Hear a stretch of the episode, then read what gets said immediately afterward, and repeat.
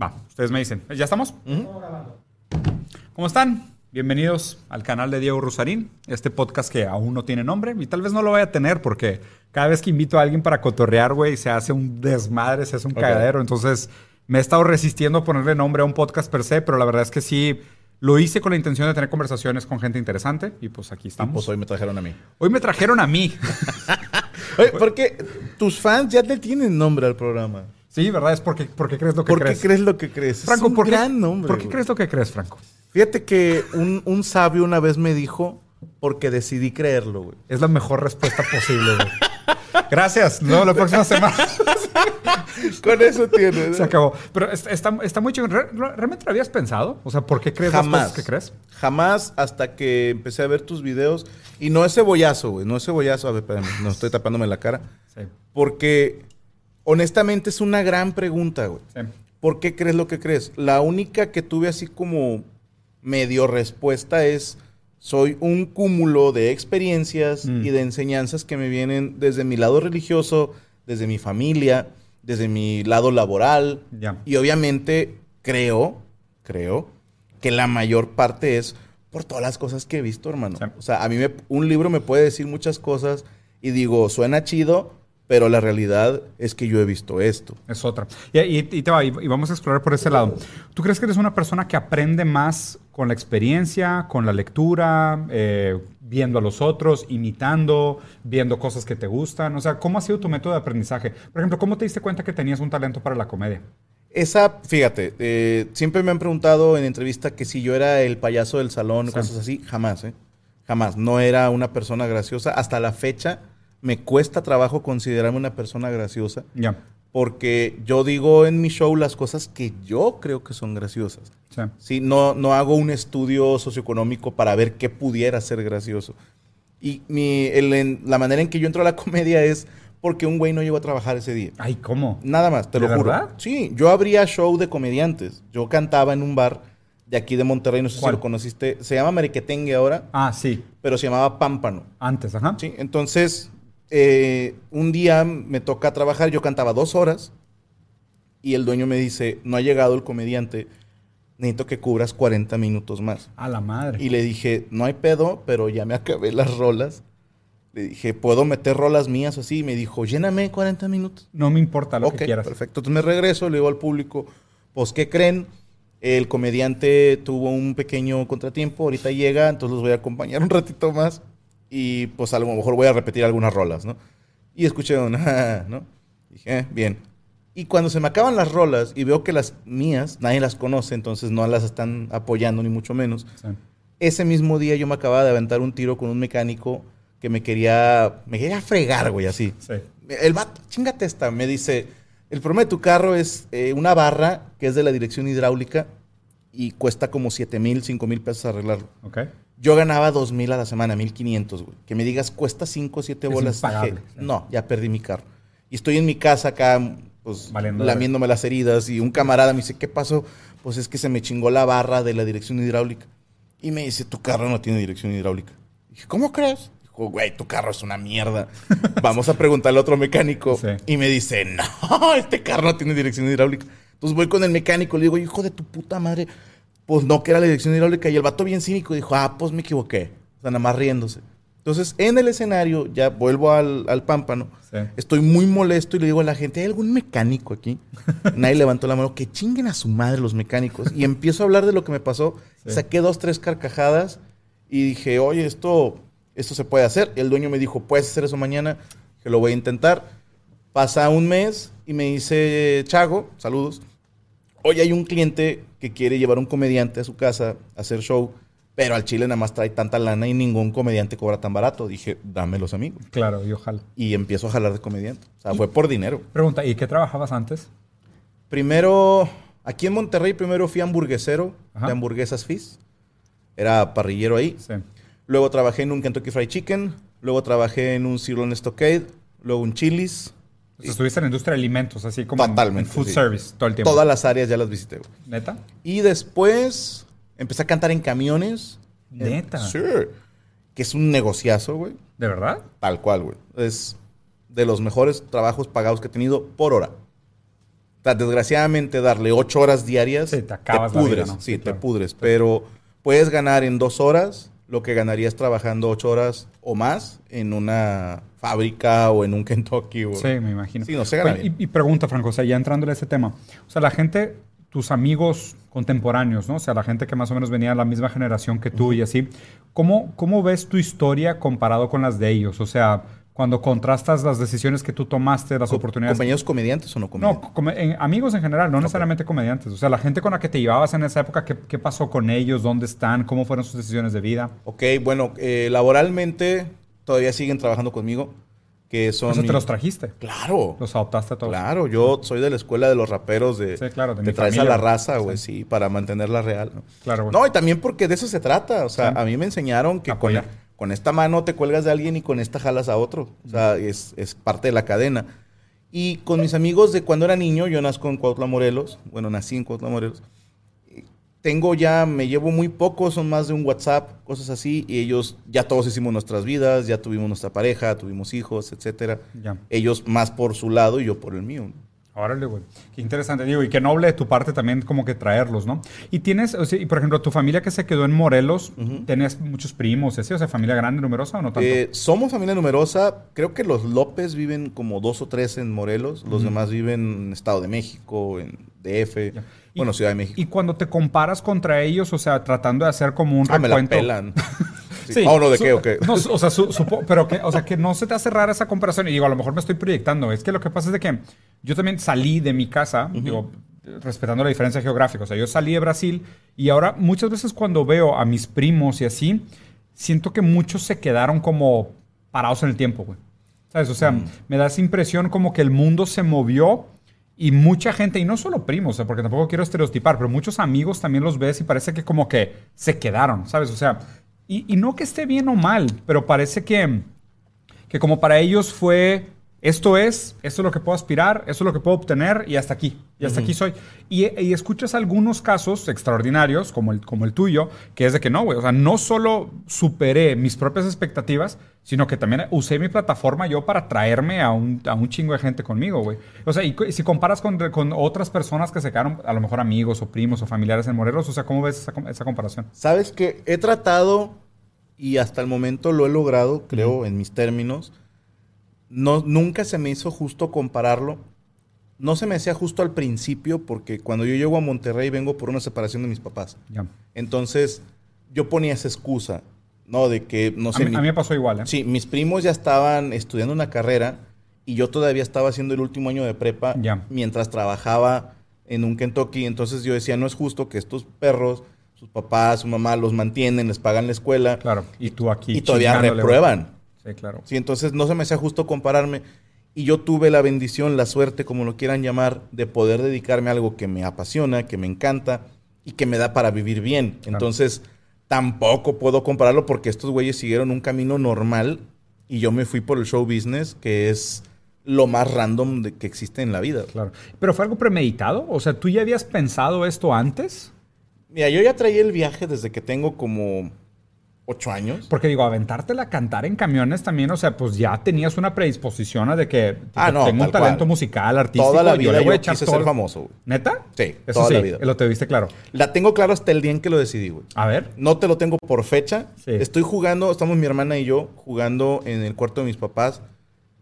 Hermana, te quiero echar mentiras, güey. Capaz si mis papás estaban peleando, güey. O sea, Ok.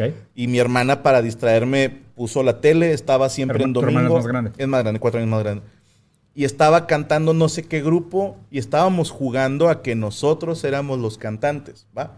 Entonces, me acuerdo tanto de haberle dicho a mi hermana, deberíamos de hacernos famosos porque lo haríamos bien. O sea, yo, pendejo, ¿va? pero yo ahorita mismo veo que la neta no lo hacemos nada mal. O sea, sí podemos cantar, bailar. Y me acuerdo tanto que mi hermana me dijo, eso solo le pasa a cierto tipo de personas. Sí, o sea, no mames, no vamos a ser famosos. Y en mi viaje fue así como, ah, tú no vas a ser famosa, ¿no? Pero ya la traía yo que dije, no sé cómo, Pero voy a ser pero famoso. voy a ser famoso. Interesante, güey. Sí, no. ¿Cuántos años tenías, te acuerdas? Ocho nueve años. Ah, estaba súper chico. Súper nene, sí, güey. ¿Y, ¿Y cuándo empezó el gusto por la música? Porque vino primero el gusto por la música que por la comedia, ¿no? Totalmente. Ya. Mi primer acercamiento musical fue una guitarra que le heredan a mi papá. porque fallece el doctor Maceda, que en paz descanse, que era el Wow. compañero de pedas de mi papá. Entonces la esposa del doctor le dice, pues tú y mi esposo siempre en la peda, la guitarra, yo creo que él le hubiera encantado que tú te quedes con su guitarra. No mames. Así, ¿no? Entonces, mi papá no, no sabe tocar guitarra mucho, sabe dos, tres acordes y la tiene ahí guardada en su cuarto. Entonces, después, eh, mis papás se cambian a otro cuarto y me dejan a mí, el que era su recámara, y me dejan esa guitarra como prop, o sea, de que estaba Sí, aquí. Ahí estaba, nadie lo usaba. Entonces yo la agarraba y la rascaba y hacía mis rolas, pero no sabía tocar guitarra. O sea, me acuerdo una eh, a la niña que te gusta y así, Claro. le haces una rola, ¿no? Sin tocar acordes. Y mi mamá, me, esta me la contó mi mamá y no me acordaba, que dice que agarré unas cajas de cartón y unas tapas de unas de leche de esas latas. Sí. Y era mi crash para la batería. Entonces, y dice mi mamá que agarré una libreta y en una página puse rápido y luego en otra lento y en otra fuerte. Y según tú, dice, estabas tocando batería mientras veías eh, como una Tus partitura. Ajá. sí. Esto a los seis años. Improvisado ¿eh? totalmente. Totalmente. O sea, no estaba tocando O nada. sea, tenías ya algo. Sí, sí, sí. Ya me gustaba. Y a los 14 años... No, y tenías una sensibilidad, definitivamente. O sea, si ya tenías esa lógica espacial de, aunque no lo hayas eh, estudiado, ya tenías una lógica de hay configuraciones y hay categorías para las notas, o sea, ya tenías una predisposición para ello, güey. Pues quiero pensar, ¿no? Porque en mi familia, mi- mis papás pensaban, fíjate, que yo iba a ser médico y que mi hermana iba a ser cantante. Y se cambió totalmente, porque mi hermana estaba en el coro de la secundaria, estaba en la estudiantina de la secundaria, tocaba flauta, tocaba melódica. O bueno, le compraron una flauta y una melódica que nunca aprendiste a tocar, Mariana, tú y yo lo sabemos, güey. Se lo debes. Sí. Pero yo jugaba con esos instrumentos. Entonces, me acuerdo mucho un día, estoy tocando la flauta, una flauta dulce de esas Yamaha pedorras. Y mi papá me dice, se parece al Cóndor Pasa, el intro. ¿Cuál es el Cóndor Pasa? Y me pone mi papá el Cóndor Pasa y me pongo yo a sacar según de oído. Estoy seguro que no la tocaba, pero ya me empezaba a gustar. Un acercamiento y todo. Totalmente. Oye. Pero hasta los 14 tomé clases de guitarra. Y, y una pregunta, y esa, y esa como, digo, es interesante, ¿no? Porque, pues digo, a fin de cuentas uno siempre pues se relaciona con los papás y está esta expectativa de lo que va a ser mi hijo, ¿no? Y o sea, y esto que decías de que, o sea, en algún momento dijeron de que tú vas a ser doctor y tu hermana, Sí. y tu, tu hermana música, y luego se voltearon los papeles. ¿Cómo, cómo fue para ti, por ejemplo, el recibir ese tienes que ser doctor o, o se espera de ti que seas doctor? Y tú ya traías esa chispita de músicos de antes. Sí, pero también me, ahí te va, en mi familia hay varios doctores eh, de distintas áreas.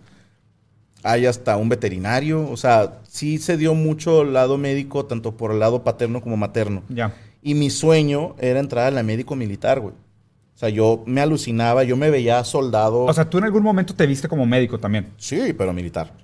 Pero militar. Sí. Y de hecho mi sueño era irme a la médico militar. Y me acuerdo que mi mamá o no sé si mi papá preguntó cómo estaba el pedo y dijeron, sí, acabando la secundaria, Se hay va. como una prepa que te puedes, de ahí te vas directo. Entonces ya mi plan ya estaba hecho. Yo acabando la secundaria me voy a ir a la médico militar, a hacer la prepa y luego estudiar la carrera. La madre, güey. Pero en segundo de secundaria, antes de entrar a segundo en el verano, mi papá, no sé por qué, amaneció de malas o le dijo a mi mamá, hay que buscarle algo que hacer a este cabrón para que no esté todo el, todo el verano de huevón. Y le, mi mamá le dijo, en la Casa de la Cultura dan clases de guitarra y está barato. Pues que vaya, ahí está la guitarra de Maceda. Y me mandan a clases de guitarra a huevo. Porque ahí yo ya no quería ser músico. Ahí ya habías menos. agarrado el sueño de doctor. Yo ya traía otro objetivo. Conozco la guitarra, me enamoro perdidamente de ella. En ese Y- curso de verano. Sí, güey. Y mi maestro, cuando me dice, ¿vas a seguir viniendo al curso regular? Le dije, al Chile no creo porque en mi casa sí somos pobres. Hijo de mi profe, tranqui, José Luis Ruiz Volante, que en paz descanse también. Y el maestro me beca y le dice a los de la Casa de la Cultura, este niño va a venir talento. y que les valga mal. Entonces me daban clases de guitarra y teclado. Y luego yo daba clases de guitarra y teclado. Ahí mismo en la Casa de la Cultura. Qué chingón. Fíjate, o sea, que, que me parece muy interesante tu historia, güey, porque a ver, o sea, uno no tiene como, y hay algo que se dice mucho en, en psicología, ¿no? Que nadie desea solo. Ok. O sea, que el deseo siempre es el deseo del otro. O sea, lo que uno cree que desea Ujú. realmente es una interpretación de lo que yo creo que el otro desea que yo desee.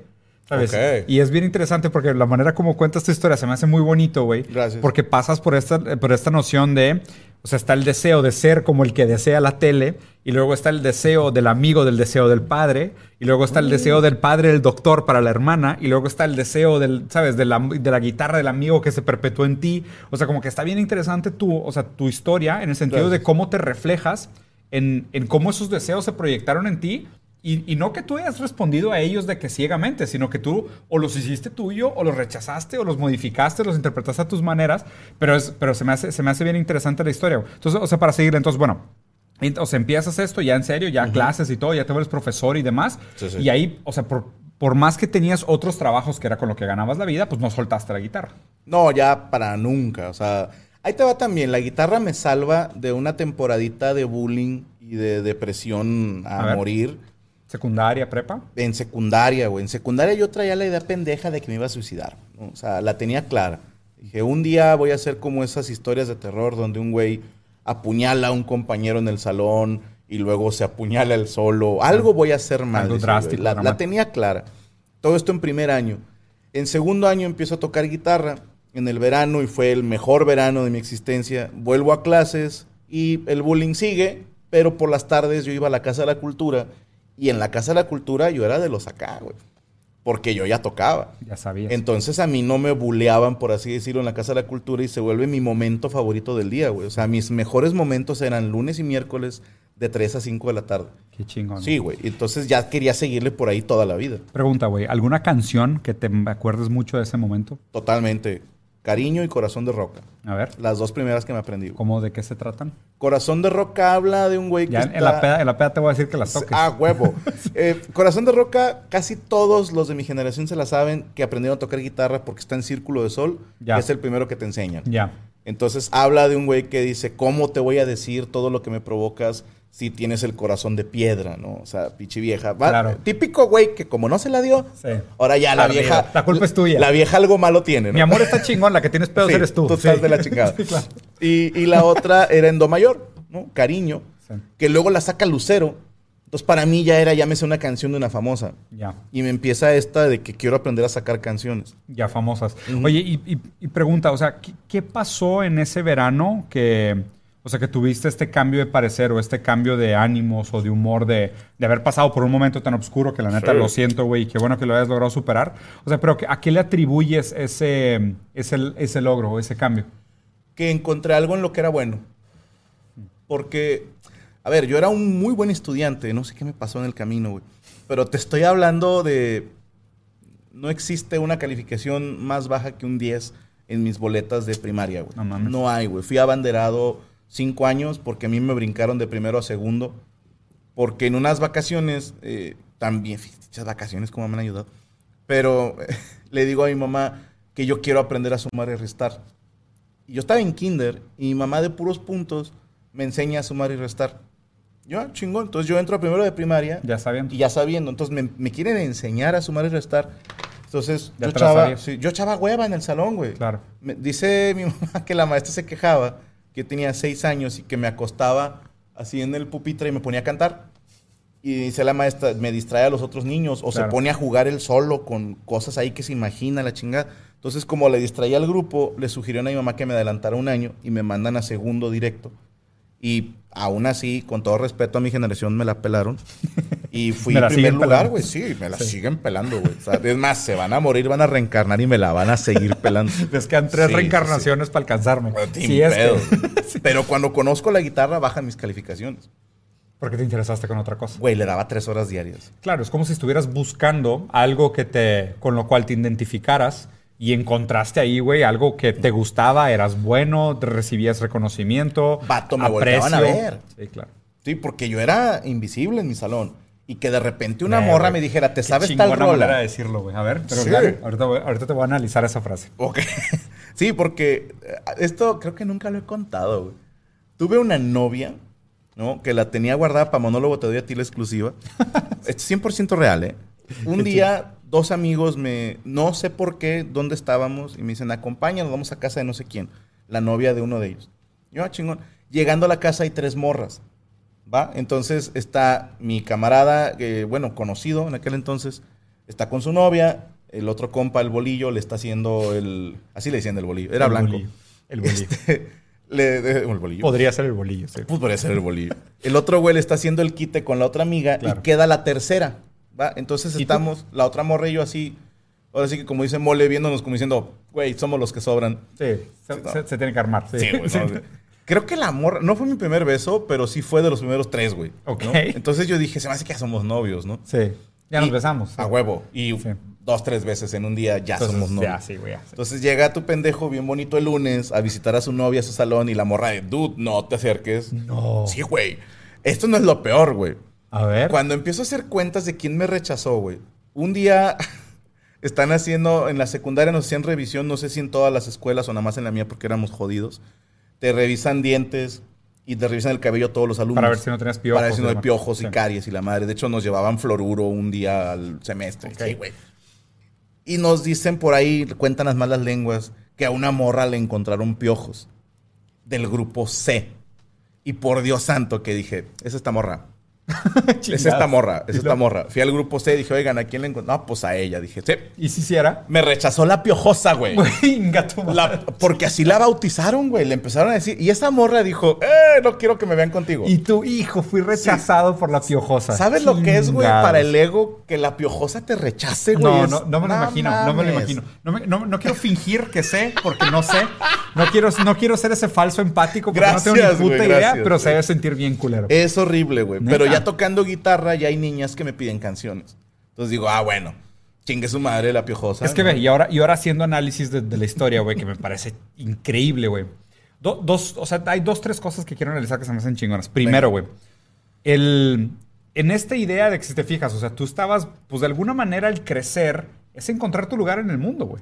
Es, definir quién soy, o sea, qué estoy haciendo aquí, güey. O sea, ¿cuál, cuál es el punto de este juego, cuál es el punto de pelártela, de esforzarte, de ridiculizarte, de Sí. exponerte, de escuchar madreadas de ¿Para los qué? otros. ¿Para qué, güey? ¿Cuál es el punto? Estás tratando como de encontrar tu lugar en el mundo, ¿no? Y a fin de cuentas, acabo de ver que hay un dildo en aquella mesa, güey. Me desconcentré bien, cabrón, güey. Eh, ¿Quieres que te lo pase? No, no, estoy bien. Traigo el mío. El mío está acá en, la mochila. Es Y de puesto, el del sí. audio. No, no se preocupe. Entonces, total, o sea, está como esta noción de chingados. Una disculpa, qué Sí, pena con perdón, las ¿eh? visitas, Corea. ¿Por qué hay un dildo? Perdón. Bien, bien, bien leve, bien tranquilo. No, no, no. Lo, lo hemos usado para un sketch en un programa que hacemos los jueves. No, está ahí. No, ahora voy a pensar por qué lo escondes. ¿Cuál es el pedo? No lo escondas. ¿Cuál- güey? Ser, nada, nada, nada que avergonzar. No tiene nada de malo. Nada que avergonzar. Hey, 2021. Sí, güey, cero. Entonces, total, o sea, estaba hablando de que, o sea, tenemos como esta necesidad de darnos sentido, de darnos un lugar en el mundo, identificarnos con algo en el mundo. Y, y- y está bien interesante tu historia de cómo, o sea, trataste de darte identidad a través de, o sea, juegas a ser artista, después eh, cumples la fantasía de ser médico, transformado desde tu idea de que es ser médico militar, y luego te encuentras a ti mismo tocando la guitarra con algo que te gusta, lo que decías de que, güey, o sea, nadie me veía y aquí ahora, güey, te volteaban a ver. Ya existo. O sea, y es, es esto, o sea, se dice en psicología que la mirada del otro es lo que conforma. Ok. O sea, es, es- esto es bien raro, güey. Tú la única manera como sabes que eres chistoso es cuando la gente se ríe de ti. O sea, cuando la Totalmente. gente se ríe de tus chistes. Si tienes talento, la gente te ve con asombro. O sea, si eres interesante, la gente te pone atención. Todo, o sea, toda esta idea de quiénes somos viene del otro. O sea, tú no sabes quién eres. Sí. Tú, tú te das una idea de quién eres por la manera como los otros te ven. Pero lo, lo peligroso de esa frase es que puede ser tanto para mal como para bien. O sea, un niño bulleado, pues pierde su y autoestima. piensa que no es merecedor de una buena vida. De nada, güey. Y al, y al momento que tú encuentras algo en donde te ves reflejado, porque aparte ve qué chingón, o sea, me encantaría, güey, o sea, ponerme más filosófico todavía porque... Con lo de la piojosa, ¿o qué? Sí. porque los piojos... ah, porque el cabello... De hecho, sí hay un análisis del cabello que puedo hacer, que eso te voy a contar. Pero X. Primero quiero hablar de la, de la, de la idea de que...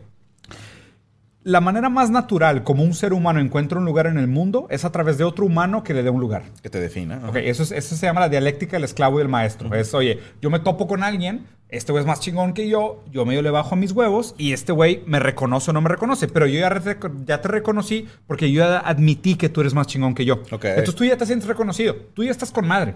Yo no, yo desde que vergas. A mí este güey no me reconoce porque pues me ve como un pendejo porque soy, soy inferior a él. Déjame ver quién más me reconoce. güey. Si nadie más te reconoce, si nadie más humano te da un lugar en el mundo, tú a través de tu talento te tratas de ver reflejado en el mundo a través de tu trabajo. Entonces, construyes una, construyes una casa, pintas un cuadro, haces una rola, escribes un poema, juegas fútbol. O sea, tú te relacionas, Bailas, bailas, lo que sea, Sí. pero dices, ay, güey, aquí tengo talento. Y de repente el otro te da la mirada de regreso.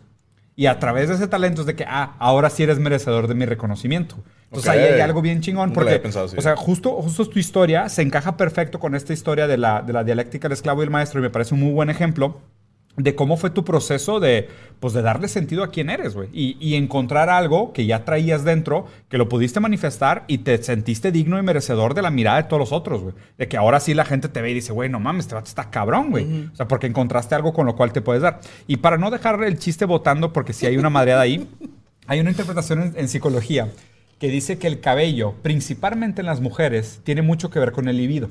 O sea, Ok. tipo, la, la- la interpretación, y lees un libro que leí hace mucho tiempo, ¿no? La interpretación es de que se cuenta cuando una mujer juega mucho con su cabello, pues tiene un libido muy juguetón, Ok. por decirlo así. O que está coqueteando con la persona que está enfrente. Tal cual, ¿no? O, o- o- creencia o- vieja. o el otro ejemplo es de que, güey, si tienes el pelo así de que amarrado, güey, de que todo con chingos de gel, así, es de que pues tienes un libido muy restricto.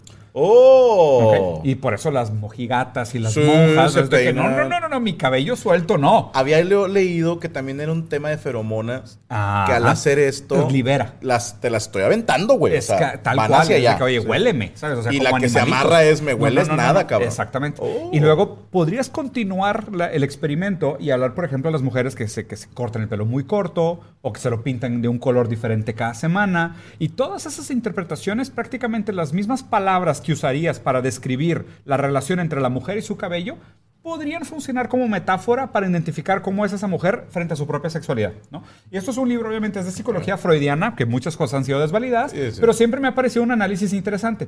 Ahora me gustaría que lo hiciéramos con la piojosa, güey. Jalo. es como que... ¿Por qué me rechazó, güey? No, no, no. Qué hija de puta. O sea, O sea, eres piojosa, güey. ¿Qué, qué te- qué te- qué- tenía que ver, güey? O sea, su propio cuidado como para haber llegado a tener piojos y esa propia relación con su propio cuerpo, porque de alguna manera también la estética es tu manera de presentarte hacia el otro. O sea, uno que se cuida, pues es porque siente que de alguna manera va a tener un vínculo físico con alguien más Sí. y va, va a ser juzgado, ¿no? Y alguien que no se cuida es como que, ¿cómo, güey? O sea, no quieres que nadie se te acerque. Ahora, hablando en defensa de ella, no era una mujer sucia. Ok. Yo, fíjate que Aparte, las escuelas son nidos de piojos. Estos- No, y- y los niños chiquitos, yo tengo niños chiquitos y de repente es de que hay piojos. cuando le contesto a mi esposa, Sí. me dijo, pues, digo, sí, chingue su madre ella, ¿no? Dijo, o sea, estoy de tu lado. Sí. Pero también no sabes cómo llegaron esos piojos. Claro, güey. Si ella tiene un hermanito Claro, güey. que en su primaria otro niño le pegó los piojos, o sea, ya no es su culpa. Totalmente de Y acuerdo. le dije, chido, yo no estoy alegando el por qué llegaron los piojos, güey. O sea, cualquiera puede tenerlos. Sí. Sí, cualquiera. Sí. Pero que, que digas, a ver, soy la persona a la que le encontraron los piojos. Pero aún así tengo los huevos de pensar que tú no estás a mi altura, güey. O sea, está muy cabrón. O sea, yo estoy de la chingada, pero nunca me encontraron piojos, culera. Sí, claro. Y tú me estás rechazando a mí, Sí. segura. Y, y- y ayer no me tenías asco, güey. ¿no? sí, O ya sea, sé, ayer nos estábamos beses y sí, Exacto, güey. sí, Sí, to- ese era mi dolor, güey. Oye, pregunta, entonces, entonces luego, o sea, continúas con. O sea, continúas haciendo. O sea, ¿hacías el tema de tocar en camiones mientras trabajabas en restaurantes? O sea, ¿fue algo paralelo? Fue en una temporadita. Fíjate, me acuerdo tanto con mi compadre Ángel Castro. Le mando un saludo. Él se fue a vivir a Estados Unidos, pero estábamos un sábado en la casa que una tía nos había prestado a mí y a mi mamá.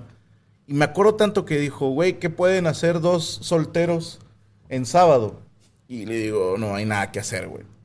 Sí, sin lana. Cabrón. nada. Le dije, no traigo ni para el camión, güey. Y me acuerdo tanto que dijo, si traes tu guitarra, nos podemos subir a cantar al camión y nos lleva gratis. Sí, o sea, nos hacemos pendejos, como que, ah, ya canté y te sientas y, Ajá, y sí. nos damos al centro y vamos a dar la vuelta y de regreso igual. Le dije, jalo, pero tú pides dinero. Ok. Entonces nos subimos al camión, canté tres canciones, no, cinco canciones, me mamé. Después ya aprendí que se cantan dos o tres. y el Ya. vato pide entre la gente y sacamos 15 pesos, güey.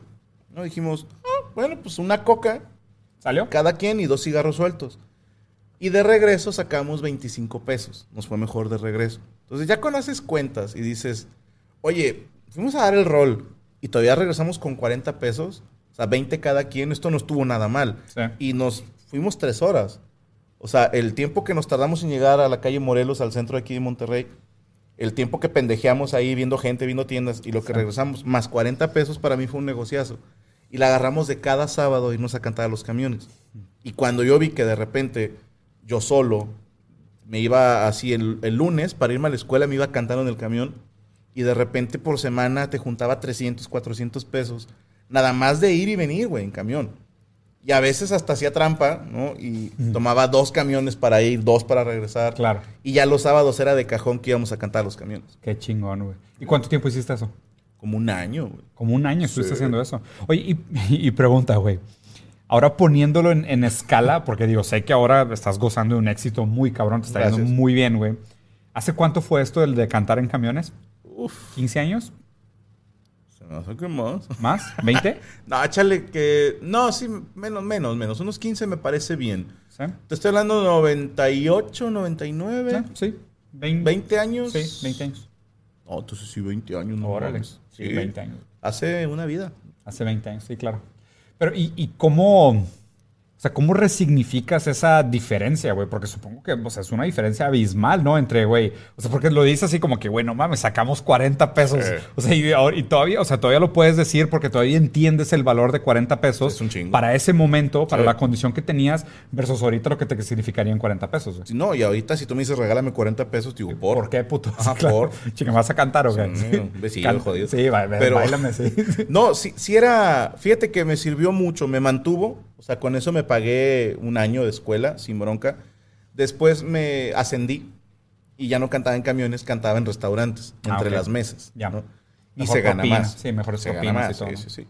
Ah, y se trabaja menos, porque haces Es menos chinga, cuatro restaurantes, o sea que cantas en total a lo mucho 15 rolas güey, Ok. en total. Y, y ahora brincando, brincando el tema de la comedia, porque me parece que es algo interesante, ¿no? O sea, como comediante, desde que empezaste con esta primera experiencia de tener que llenar esos 40 minutos de vacío, hasta hoy, ¿cuánto, cuánto llevas de carrera de comediante? Yo lo cuento a partir de que me casé, Ya. porque fue cuando ya me dieron un trabajo de planta como comediante. Antes de casarme, yo me pagaban como trovador y yo decidía darle 15 minutos de show a la gente. Ya. Soltaba la guitarra, bueno, la traía aquí arriba y hablaba en vez de cantar. Y era mi cierre, 15 minutos. Cuando pude ir agregando más minutos y ya traía media hora, fui a hacer audición aquí al Unicornio Azul. Ya. Y me acuerdo mucho que me dijo Juanito Leal, le mando un saludo. Y dijo, déjame platicarlo con mi papá y te digo qué rollo. Y le dije, oye, te cuento, por el simple hecho de venir aquí a audicionar, yo ya quemé mis naves en el otro bar, me van a correr. Entonces, si me vas a ofrecer chamba, es de una, y si no Te te, late, ajá, si no te late, pues para ir con Burgos, o sea, al otro bar de Claro, comedia. claro. Dije, perdóname que suene mamón, Pero pues así son las cosas. pero así estoy en esta situación. Y me acuerdo que dijo, va, vamos a cerrarlo. Qué me acuerdo que me pagaban 1500 por hacer dos shows, o sea, dos horas a la semana. Yo ganaba 200, 400 pesos por noche cantando, entonces para mí ya era ganar más dinero. Claro, ya era un incremento. Y ya hicimos un contrato y todo. Y la, y la pregunta que te quería hacer, Franco, es esta. O sea, ¿cómo has visto lo que ha cambiado la comedia desde que empezaste hasta hoy? ¿Y qué tanto crees que tú te has mantenido congruente con tu propia versión de lo que es la comedia versus realmente qué tanto crees que hayas tenido que adaptar, decir, "Oh, es que, güey, ya, ya, tuve que, ya tuve que cambiar mi postura frente a las cosas? Fíjate que es, es- Depende de qué lado lo veas. Eh, ayer platicaba con, con Checo y otros compañeros que cuando yo empecé en Unicornio, yo era el más grosero de Unicornio. Sí, eh, bueno, estaba Aldo Show, pero Sí. a él lo contaban por separado porque él ya se presentaba solo. Ya. Entonces, de los que estábamos de base en Unicornio, decían, a nadie le dejan decir ciertas palabras porque no se deben de decir. No se decía coger, no se decía, nadie más decía culera. No, es una palabra que a mí me hace reír, güey.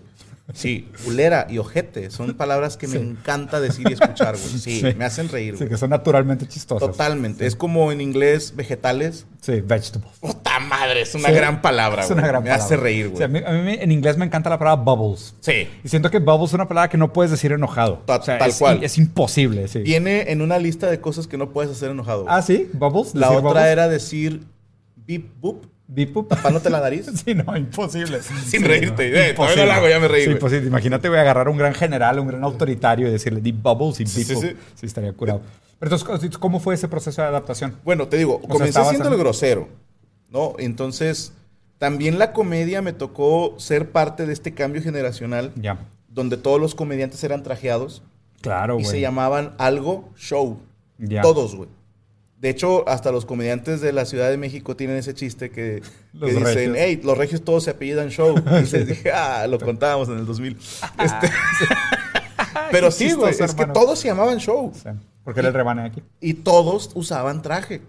Y entre más llamativa sea tu camisa, yo le decía a mi camisa que tenía así, mi camisa de comediante. Órale. Sí, porque eran camisas con colores chillones o con Sí, brillitos. sí. Ajá, ¿no? Y yo no hacía show así. Yo me subía en jeans, en playera y en tenis. Y el dueño de Unicorn me dijo, oye, ¿te vistes del orto? O sea, Se no. la chingada, sí. Pareces el güey que va a cambiar el clima, o sea. Sí. Y entonces pedí chance y me dejaron usar un saco. Nada más. No, y Como dijeron, casual, sí. ok, no, o sea, ya, así. Está irreverente. Pero ni siquiera se veía bien, ¿no? Y yo les decía, güey, véanlo como la comedia gringa de los ochentas, así se vestían. Y decían, sí, cabrón, con camisa. Sí, pero no usaban jeans, no usaban Sí. una pinche playera de 150 pesos. Y yo, eh, costó 120. Entonces, así me subía a dar Jokes show. sí. Y en tenis, porque una vez me resbalé con zapatos y dije, no vuelvo a usar zapatos en un escenario. Y lo he cumplido, carnal. En Bien. eso sigo congruente. Bien, Juan. Jamás uso zapatos en un escenario. Y en el tipo de comedia, o sea, dijiste que al principio tú eras el más vulgar del club. Sí. ¿Y, y se mantuvo? O sea, ¿te No. consideras todavía los más vulgares? Para no, nada, ahora ¿verdad? me llaman de los más maricas. Así es la palabra que utilizan. ¿Neta? Sí, porque a mí no me gusta utilizar las palabras verga, panocha Sí. en un escenario. No me gusta. De hecho, ni siquiera las digo en mis programas. Las Sí. digo abajo del escenario, sin bronca. Con mis amigos soy un patanazo, pero tengo la regla, hermano, que yo no digo nada en un escenario que haga que mi mamá se sienta Avergonzada. de mí. Güey, qué buen criterio. Esa es la regla, güey. Qué buen Y la criterio, jefa aguanta vara, güey. O sea, Sí, claro. es hippie, güey. Sí, sí, sí, pero invariablemente, o sea, pero tienes ese criterio moral como de decir, pues hay alguien más que me está viendo que nunca sabes, ¿no? Pero ya, para lo que traigo ahorita, ya están exigiendo que, ahí te va, ya no se les dice nada al comediante. Puedes decir la palabra que tú quieras, puedes decir panocha, puedes decir verga, Pero hay temas. pero no digas joto. Sí. Sí, ah, cabrón. Sí, o, o no digas chistes que donde la mujer quede mal, Sí. porque estás fomentando que le peguen a las mujeres. Para mí fue como, wow, wow, wow, o sea, Sí. ¿cuál, es la relación? Entonces sí se tiene que cambiar un poquito el discurso. Yo he tratado de no cambiarlo, pero también he crecido. Ya no soy un huerco de 26 años Claro, de cuando empecé a, a cantar en un bar de comedia y a hacer showcitos.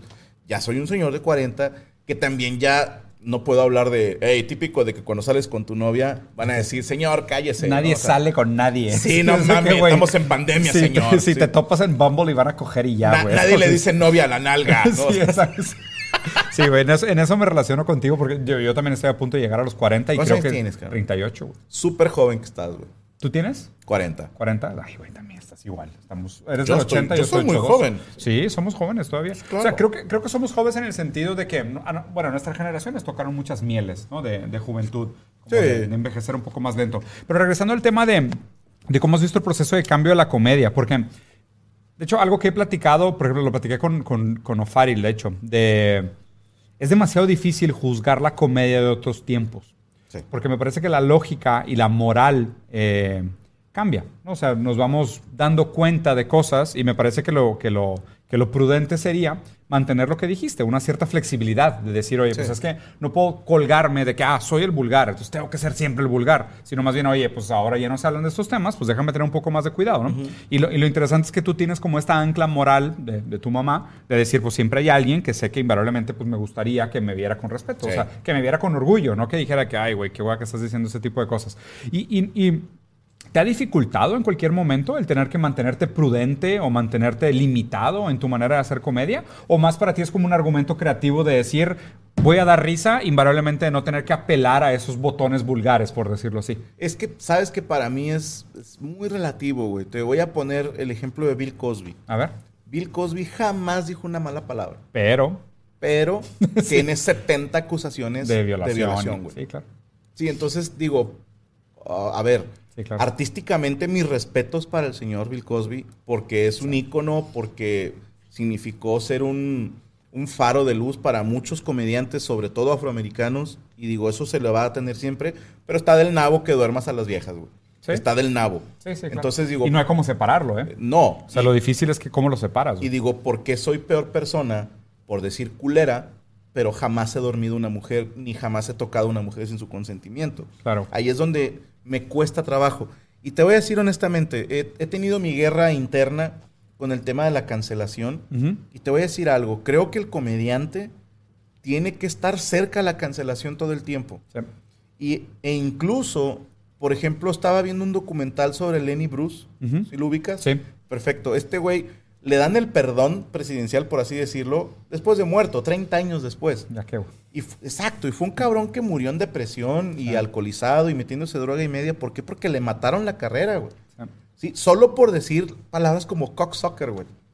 Ahorita tú vete a, Cualquier. a Venezuela, güey, y la, la término mamahuevo es así como, ay, no mames. Sí, lo dice tu abuelita, literal. Exactamente. Sí. Entonces, a este güey le acabaron la carrera por decir eso y otras cosas más. Sí. Pero esa fue la más fuerte en su momento. Fíjate, fíjate que yo también soy muy en contra de la cultura de la cancelación por lo que platicábamos hace rato y de hecho si están viendo este programa hay una primera parte donde estuvimos jugando billar muy Sí. chingona, güey, que lo pueden ver en los canales de Franco, eh, que estábamos platicando un poquito sobre el tema de la cultura de la cancelación y concuerdo 100% contigo, güey. O sea, me parece que, a ver, o sea, el hecho de que tengamos la necesidad de tener algo así como una inquisición pública, para mí ya representa una falla del sistema de justicia. Totalmente. ¿Sabes? Porque es como que, güey, ¿por qué la gente tiene que tomar la justicia en sus propias manos? O sea, yo, por ejemplo, cuando veo estos videos de se mete un asaltante a una pecera o un camión y roba carteras y después se la agarran a vergazos entre 15 güeyes. Está hermoso ese Güey, video. La neta sí te da risa, pero dices, güey, o sea, ¿qué hueva ser tú, el, cualquiera de los dos,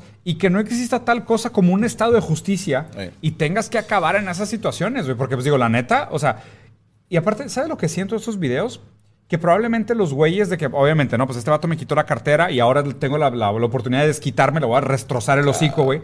No le estás rompiendo el hocico solo porque te robó la cartera. No, traes tus frustraciones también. Ese es O sea, el problema. Este güey va a pagar el Toda- pedo que yo traía. Ah, el que me traten de la chingada el Sí, jale. fuiste la gota que derramó el. Exactamente. O no, te atravesaste. O sea, Ese- ni siquiera. A lo mejor el vaso se agarra en tu casa con tu esposa, que es peor todavía, güey. Sí. Pero eh, justo lo que me parece es de que todas estas cosas son síntomas de un estado de justicia fallido.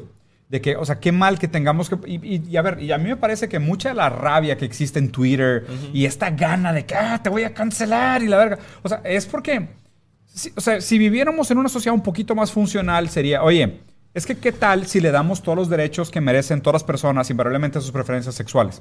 Pues a lo mejor no habría pedo hacer chistes sobre joto o no joto. ¿Sabes por qué? O sea, si viviéramos en una sociedad Sí. donde realmente se les tratara con dignidad y tuvieran el mismo acceso a todos los derechos y a todas las cosas, hacer un chiste sobre algo que fuera superfluo en el sentido de que no afecta realmente tu calidad de vida, no, no, no haría ningún problema. ¿Sabes? Es como, es como si me burlo de ti de que a güero o pelo negro. Es como que, pues, o sea, tener el pelo güero y pelo negro a lo mejor es algo clasista y estructural en México, pero es una diferencia que, pues digo, vas a perder un trabajo por ello, puede ser que sí, porque México está la chingada. Sí, pero, pero, pero son cosas, o sea, son cosas como que más, más superficiales. Y creo que lo que deberíamos de buscar realmente es, oye, pues es que no es tanto el hecho de que no hagas el chiste. Es como que, pues digo, pues hay, hay todo un problema por detrás, que ese es el que sí requiere atención. Y, al- y al mismo tiempo también creo que a medida que va pasando el tiempo y muchas de estas cosas van progresando, también los puntos sensibles se van moviendo, ¿no? O sea, como decías, como decías de, de- de este Carlin, ¿no? Que, que al principio de su carrera tenía un tipo de comedia y a medida que pasó el tiempo, que le, que le valía madre Sí, lo que dijeran pero de ya él. podía. Su, su comedia... Bueno, y aquí es lo que te iba a preguntar, Franco. En algún momento vamos a, vamos a ver un Franco Escamilla, me vale madre, esto es lo que siempre quise decir. Tal cual, ya lo están viendo. ¿Ah, sí? Porque todavía hasta el show RPM, Sí. yo me di una. ¿Cómo, cómo decirlo? Eh, a mí me criticaron al principio con el show RPM porque hablo sobre todo lo que me pasó en el tour en Europa. Ya. Va, entonces para mucha gente lo tomaron como, ah, pinche mamón, antes me hablabas de cuando batallaste para comprarte un sillón en Coppel y ahora me dices que estabas bien pedo por una cerveza en Irlanda. Y yo, bueno, pues es que sigo siendo el mismo, te cuento las cosas que voy viviendo. Mm, Sí, o sea, en ese sentido no lo he cambiado. ya. Pero cuando escribí el show payaso, le mandé primero un borrador a mi representante, le dije, esto es de qué se trata el show, básicamente, y lo vamos a estrenar tal día. Esa misma semana empiezo a, a trabajar en mi terapia sobre ciertos temas personales ¿Vas que a terapia? meto en el show. Sí. Qué chingón. Sí, sí, sí. Canasta Tengo dos básica. terapeutas. Eso, güey. Tengo chingón. dos porque soy mamador. Vean, güey. Este- Qué ejemplazo de persona, güey. Terapia es canasta básica, raza. Es que una es psicóloga y el otro es mi chamán, güey. Entonces, Ok. eh, eh, trato de tener los dos puntos de vista. ¿Válido? Pero este, yo me tomé la libertad de decir, voy a escribir, reescribí el show payaso. Originalmente hablaba de otra cosa. Y le dije a Brian, el día que lo estrenamos, me dice, "Es- o sea, hijo de puta, esto no es lo que quedamos.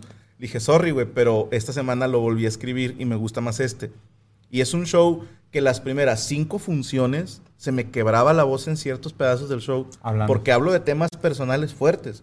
Y porque le dije, me acuerdo haberlo hablado con mi esposa y le dije, mira, este show puede que sea mi condena. puede que sea como, mejor dicho, solito me estoy poniendo la soga de decir ya no me sigan porque voy a hablar de ciertas cosas que a lo mejor no son graciosas para mucha gente porque voy a tocar ciertos puntos sensibles, pero esto es de lo que quiero hablar. Prefiero quedarme con la mitad de seguidores, pero que me dejen hacer lo que yo quiera A y estar. que me den esa libertad creativa a estar de queda bien. Claro. Sí, porque dije, me siento como que estoy muy queda bien, siento que estoy cuidando mucho mis palabras y dije, ¿por qué? O sea, prefiero mejor afrontar las consecuencias de lo que yo diga. Sí. Entonces, Pero hablar de lo que quieras hablar. Exactamente. Y acabo de escribir otro show que se llama Boyerista Auditivo, que también hablo de lo que yo quiero hablar. Y traigo un chiste que me lo han tomado bien y me lo han tomado mal, en el que les digo, yo soy, eh, hablo por ejemplo un pesito de los swinger. Y les digo, yo soy 50% swinger. O sea, estoy de acuerdo en cogerme a la vieja de alguien más, pero no quiero que se cojan a la mía. Y estas son mis creencias y las tienen que respetar, güey. Sí, entonces, es un chiste que la comunidad swinger me lo ha celebrado. Que dice, ah, chinga tu madre. Sí. Y hay banda que, ah, o sea, El te pertenece tu mujer. Y, Ah, chinga tu madre. Es un ch-". Y ya ni contesto. sí, Digo, es un chiste.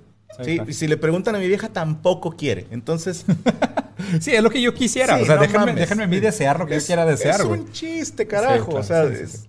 Y, y no podemos ponernos ahí medio palabra por palabra. Sí, sí, que digo, y, y entiendo, ¿no? Y obviamente, pues también yo creo, me parece que como que la figura pública, al momento de ponerse como figura pública, se pone al ojo público. Claro. Y el ojo público tiende a ser crítico, ¿no? Me encanta esta, hay una frase bien famosa en una película de los 70 que es, dice, muy pocos son artistas, pero todos son críticos. Totalmente. Eso, y, eso es, eso, y eso está cabrón, o sea, porque pues a fin de cuentas tú ponerte en el lugar del ojo público, prácticamente eres objeto de análisis. O sea, ya todo el mundo se siente en derecho de desmenuzar todo lo que digas Sí. y usarlo en tu contra, ¿no? Que, que, a ver, que sí me parece del- hasta cierto punto justo, porque pues es como que, bueno, si tú quieres hablar y sentirte escuchado, pues no hay manera de que te sientas escuchado sin tener algún tipo de retroalimentación. Totalmente O de sea, acuerdo. tienes que estar de acuerdo que la re- retroalimentación va a existir, porque si no, pues sí sería un monólogo a puertas cerradas, a oscuras y con nadie, ¿no? O sea, Sí. si, si hay gente, pues digo, como, como tú mismo contabas ahorita, que esta idea de, pues tuviste que grabar un show y tuviste que poner risas para recibir algún tipo de feedback. Sí. A fin de cuentas, el que escoge el lugar de figura pública es porque quiere recibir algún tipo de retroalimentación. Sí, no. El problema es que la re- retroalimentación no siempre es lo que queremos. Y, y es válido, ¿eh? Sí. Dicen en el medio, si no aguantas el pastelazo, no te metas de payaso. Sí, completamente de así de acuerdo. sencillo. Pero, pero ve lo raro. Bueno, ahorita te digo yo la mía. No, no, no, dale, dale. Es que a lo que a como yo lo veo, Sí. es tú tienes derecho a que no te guste mi comedia. Claro. Tienes todo el derecho a tuitear en tu cuenta de Twitter. Sí, a tirarme Chingue cagada. su madre, arroba franco-esca. Eres Dame. un pendejo y la madre. Tienes todo el derecho del mundo. Date. En esa estoy mil por ciento de acuerdo. Lo que a mí no me gusta es, ¿has visto un show mío? No. Entonces, ¿por qué me puteas? Ah, sí.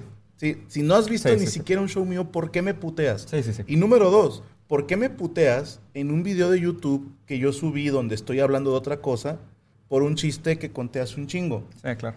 O sea, aquí ya no estamos hablando ni de contexto, ni de forma, ni de situación, ganas- espacio, es tiempo. Ganas de chingar. Sí, lo que tú traes es otro pedo. Y digo, este es mi canal de YouTube y yo subo lo que yo quiero. Claro. Tú puedes no verlo. Sí. Esa es tu manera, esa es tu libertad. No te voy a ver, Franco, no me veas. Pero que a todo lo que yo tuiteo me contestes, no Te voy a ver, comes, sí. o no te voy a ver, dices tú, aquí estás, cabrón. Sí, claro. Ya no eres congruente tú, entonces ¿por qué te voy a tomar en serio? Sí, sí, sí. Yo aguanto vara, pero también Sí. digo, ah, no mames. Claro, güey. O sea, yo creo que, y también a medida que pasa el tiempo, o sea, te haces de piel más gruesa, ¿no? O sea, como que también, ya al principio es de que, ay, güey, o sea, No, sí los- me agüitaba, güey. Vato, yo también, güey. O sea, No, yo sinceramente agüitaba, al güey. principio sí, cualquier comentario negativo era de que, güey, le tengo que romper el hocico intelectualmente hablando, pero le tengo que probar que es un pendejo y me ganchaba. Y, o sea, y mi esposa me empezó a decir, Diego, ¿qué estás haciendo, güey? O sea, ve lo que le contestaste. Y yo de que, verga, sí es cierto, qué pendejo. Es como Sí. que, block, ya. No, mira, la psicóloga me dijo, te juro que hagas lo que hagas, esa persona no va a cambiar de opinión. Sí, exactamente. Ni siquiera vas Sí. a ganar la discusión, Sí, sí, sí. porque el vato, si le contestas, ah, te ganchaste. Ya, te dolió, perdiste. puto. Sí, ¿no? ya, y si no le contestas, el que cae otorga. Sí. Me, me diste la razón. Entonces, No hay te voy a decir, hay una mejor que bloquear, güey. ¿Cuál? Silenciar en Sí, Twitter. Porque ellos creen que siguen hablando contigo. Claro, güey. Claro. Y le están hablando a nada, a una Sí, pared. Sí, claro. Porque ¿Qué el es que blog lo pasa en YouTube? presumen. Es- hay- hay eso en YouTube, ¿no? O sea, en YouTube es como remove from channel o algo Sí. así y como que ya no aparece. Ocultar ¿no? es tu usuario del canal. Yo hago mucho eso y El la neta. vato sigue. Sí, güey. Y te es- sigue dando vistas. Sí. Gracias, tu hater. Sí. Está, con madre. No, a mí, a mí el blog sí me gusta y, y concuerdo contigo que la verdad, y de hecho, ahorita me está pasando que la gente está presumiendo mis blogs. Es de que, Sí. ay, güey, lo logré, me Es un bloquearon. orgullo para Sí, ellos. es un pero no, no me molesta, o sea, no, no me parece que está mal. O sea, me gusta inclusive que, o sea, sentir esta idea de que yo no quiero que tú participes de mi vida. ¿Sabes? Y, y me gusta la idea que sepas que yo no quiero que participes de mi vida. Sí, ok. ¿Sabes? Porque inclusive también creo que equivocadamente mucha gente se hace esta idea de no, tú estás aquí porque quieres atención, tú estás aquí porque quieres la validación, porque quieres contenido. Es como que, pues, not really, güey. O sea, la neta es de que me da igual. O sea, y, y creo y que. tú vives de otra cosa, ¿no? Sí, y yo vivo otra cosa. Pero también me parece noble el comentario que haces de decir, eh, a la larga, como que prefieres usar tu espacio, aunque sea con menos gente, para decir las cosas de las cuales tú quieres hablar, Sí. en lugar de tener que estar de que, uy, ¿qué van a pensar de mí? De cuáles son los temas de los que debería hablar y cuáles no. Y, y obviamente, a la larga, creo que todos deberíamos de hacer paz con decir, es que no importa que te escuche mucha gente, es, importa que tengas orgullo de lo que hablas, cómo lo hablas y por qué lo hablas. y, y qué difícil que tanta gente se acabe prostituyendo o acabe creando estos personajes con tal de quedar bien con todo el mundo. Ah, es imposible. Y, güey, y a la larga, güey, siento que les va a hacer mucho daño. O sea, me parece súper complicado como que tratar de mantener esas expectativas de todo el tiempo tengo que decir exactamente lo que la gente cree. Y, güey, a la larga es de que, ¿y quién eres tú? O sea, si, porque si todo el tiempo estás aquí cumpliendo expectativas de los demás, ¿en qué momento te preguntaste cuáles son las expectativas que sí quiero cumplir y cuáles son las que no? Porque tratando de quedar bien con todo el mundo, has- no sé, güey, como que... Dicen por ahí que el que quiere quedar bien con todos queda mal consigo mismo. Exacto. Y te voy a decir una cosa. Yo tampoco como que meto a juicio esa banda, Ujú. porque hay compañeros que dicen, sorry, pero tú desde tu privilegio, ¿no? que es frase muy de ahorita, Sí. me dicen que qué fácil para ti decir el que me quiera seguir cuando ya tienes años viviendo de esto. Sí. Nosotros vamos empezando. Sí. Y digo, es cierto, ellos tienen que quedar bien. Ujú. Y así es esto, güey. Ujú. Y también es válido. O sea, yo digo, si quieren hacer las cosas para cierto tipo de público, yo sé de compañeros que, dicen ciertas cosas que no lo sienten. Sí. Sí, que dicen, no, arriba tal grupo de minorías. Y acá en la plática se avientan unos comentarios que Sí. dices, ¡wow! Claro, güey, ¿quién diría, verdad? No, y, y- y concuerdo contigo. A ver, y, y te soy sincero, yo creo que cada vez más me gustaría pensar que estamos llegando a una generación un poco más alérgica al bullshit. ¿Sabes? Ok. Como alérgica a la, al- A la mentira. O a, a los personajes principalmente, ¿sabes? O sea, todavía hay muchos en redes sociales que los ves y dices, güey, esto no es una persona de verdad. O sea, esto es, esto, esto es un pinche, es un fantoche. Este güey lo dibujaron. Sí, este güey sí, este hecho está, está hecho en un focus group, güey. Sí. Literal, güey. O sea, que los ves y dices, esto no es una persona seria. Pero a la larga, como que creo que cada vez más las personas que realmente acaban destacando o las que logran construir una carrera más próspera son personas que tienen un poco más de congruencia entre, oye, pues como dices, ¿no? O sea, hay, hay un Franco acá y otro Franco acá, Sí. pero pues este Franco es responsable de este. Totalmente. O sea, hay una conexión, hay un vínculo, hay una responsabilidad. En lugar de simplemente decir, uy, déjame quito la máscara, güey. Porque, y a que, ver, que hay quienes pueden, ¿eh? que- sí. Conoces a Montiel, güey. ¿A quién? A, a Montiel, Alejandro Montiel. Ah, sí, sí, Montiel. claro. Sí, sí, sí. No mames. Personajazo. Eh, para no, mí, no lo conozco en lo particular. Yo soy muy fan de Alex Montiel y yo lo puteo mucho con que yo odio al escorpión. ok. Y, pero, carnal, hemos estado grabando cosas juntos y con la máscara me tiene muerto de risa de todo lo que me está puteando. Lo acabo de ver con Alex Fernández, de hecho, se aventó un muy buen capítulo, se quita la máscara y está platicando. Oye, fíjate que estaba checando un problema ahorita con mi vieja y tú, ¡ah, cabrón! ¿Qué pedo? ¿Y el escorpión? Son Sí, dos claro. personas totalmente distintas. Claro, me pero, mama eso. Pero ahí sí es un personaje, o sea, Totalmente. descaradamente es un, un personaje, lo cual entiendo, pero lo raro, por ejemplo, se me hace muy chistoso esto de que, no sé, güey, ves una chava en un restaurante y está de que comiendo con sus amigas y es, bueno, déjame hacer el story. Y prende el story y es de que, ¡ay, está increíble, güey! Sí. Vean mi comida, ¡wow! Y lo apaga y es de que, ¿Qué pedo con el vato de allá? O sea, sí. No, y ni, o sea, muerta, güey. O Sí. sea, tipo lifeless, o sea, su vida Sí. sin, sin... Y no sé, me parece que, y, y creo que redes sociales promueve de alguna manera esta, esta decisión entre lo que eres en redes sociales, lo que eres por detrás de redes sociales.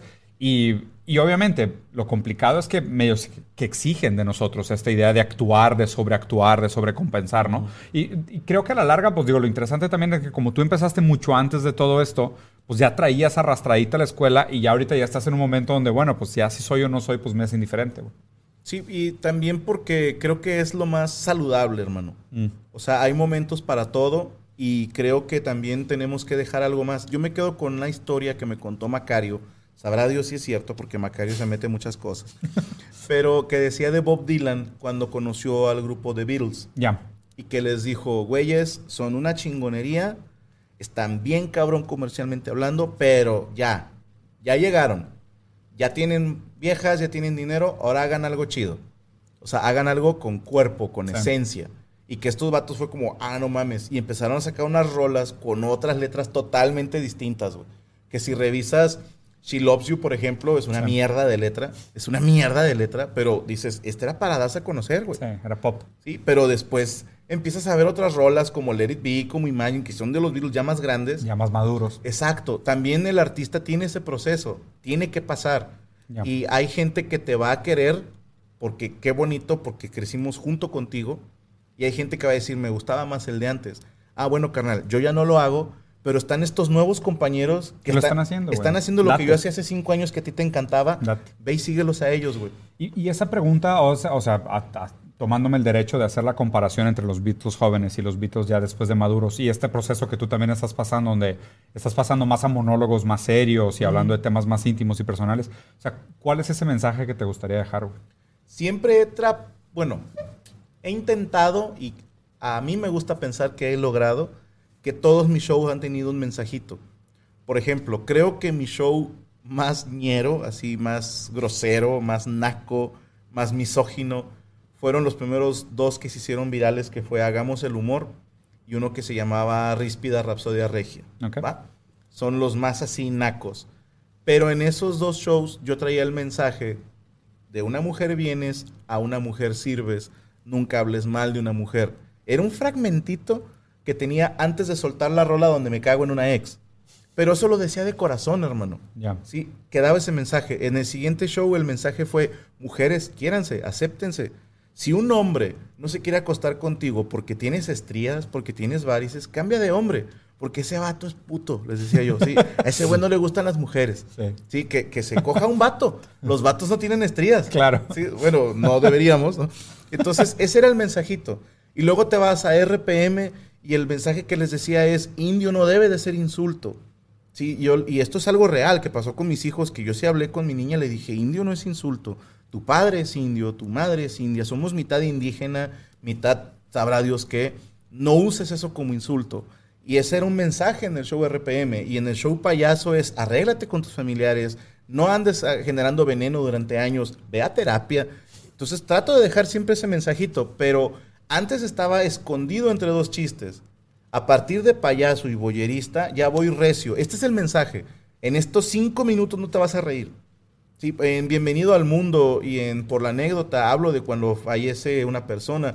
Yo traía muy cerquita lo de que falleció mi suegro y trato de dar ese mensaje de trata de deja a tu familiar dar el siguiente paso, mm. honralo de cierta manera, no estés triste, no llores, él ya cumplió, ahora te toca a ti, etcétera, etcétera.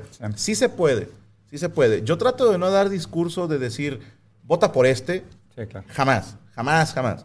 Y también, a pesar de que me pueden acusar de lo que ustedes quieran, porque también he recibido quejas, nunca de alguien de la comunidad gay, curiosamente.